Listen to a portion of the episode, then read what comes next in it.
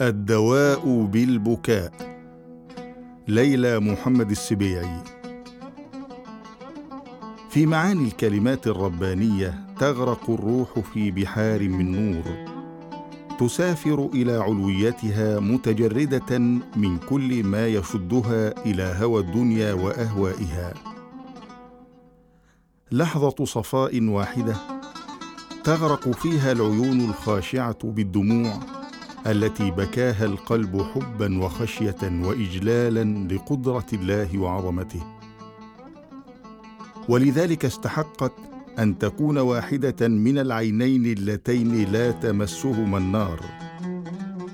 واستحق صاحبها أن يكرمه الله تعالى ويجعله واحدا من السبعة الذين يظلهم الله في ظله.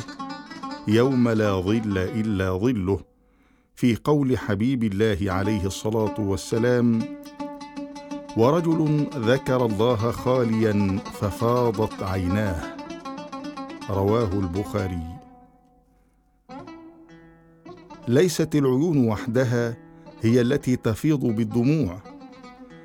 تفيض القلوب من خشية الله حتى تعانق عنان السماء حبا لله وشوقا إليه وخشية منه وخجلا من كل ما مضى من الدنيا وإن لم يكن من الكبائر. فالمؤمن يرى أصغر ذنوبه كجبل يوشك أن يسقط عليه.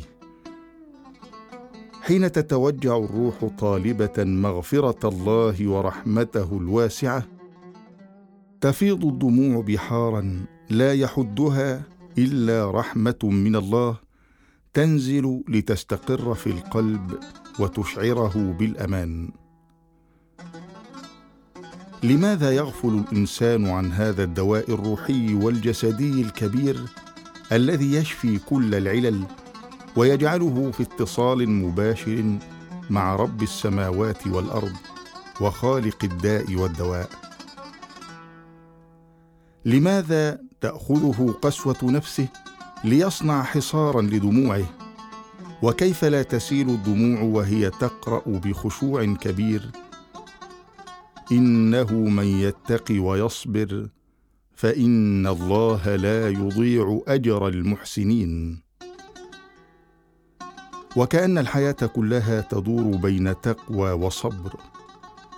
وكيف لا ينفطر القلب لكل الحنان وكل الرحمة التي تحملها كلمات الرحمن التي نزلت في أشد لحظات الكرب باعثة الأمان وهي تقول وهزي إليك بجذع النخلة تساقط عليك رطبا جنيا فكلي واشربي وقري عينا حين تبكي العيون تتشافى القلوب وتطهر الأرواح وتتحرر النفوس من قيود الحسد والرياء والكره والنفاق والغرور ولا يبقى فيها غير الحب الكبير للخالق العظيم الذي منه ينشق كل حب لكل ما سواه ويصير كل ما سواه طريقا للوصول إلى رضاه.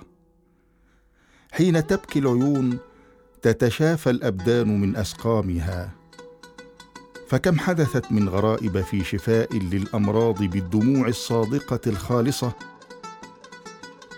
لأن صفاء الروح عند البكاء يمنح الجسد قوة عظمى لشفاء الأمراض ولأن كلمات الله النورانية وعظمتها أكبر من الداء وإن استفحل.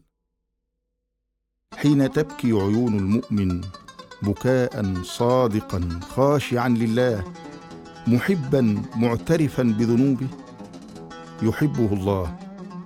وحين يحبه الله يصير هو سمعه الذي يسمع به فلا تخون الأذن أبدا. وعينه التي يرى بها فلا تخون العين أبدا. ويده التي يبطش بها ورجله التي يمشي بها. وحين ذاك يصير المؤمن خيرا يمشي على الأرض وعندها يهديه الله نعمتين لا يهديهما إلا لمن أحب.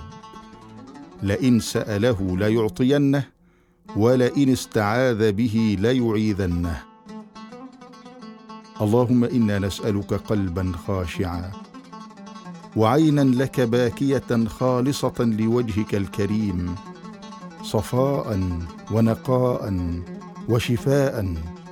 واقبلها منا برحمتك وجودك يا أكرم الأكرمين.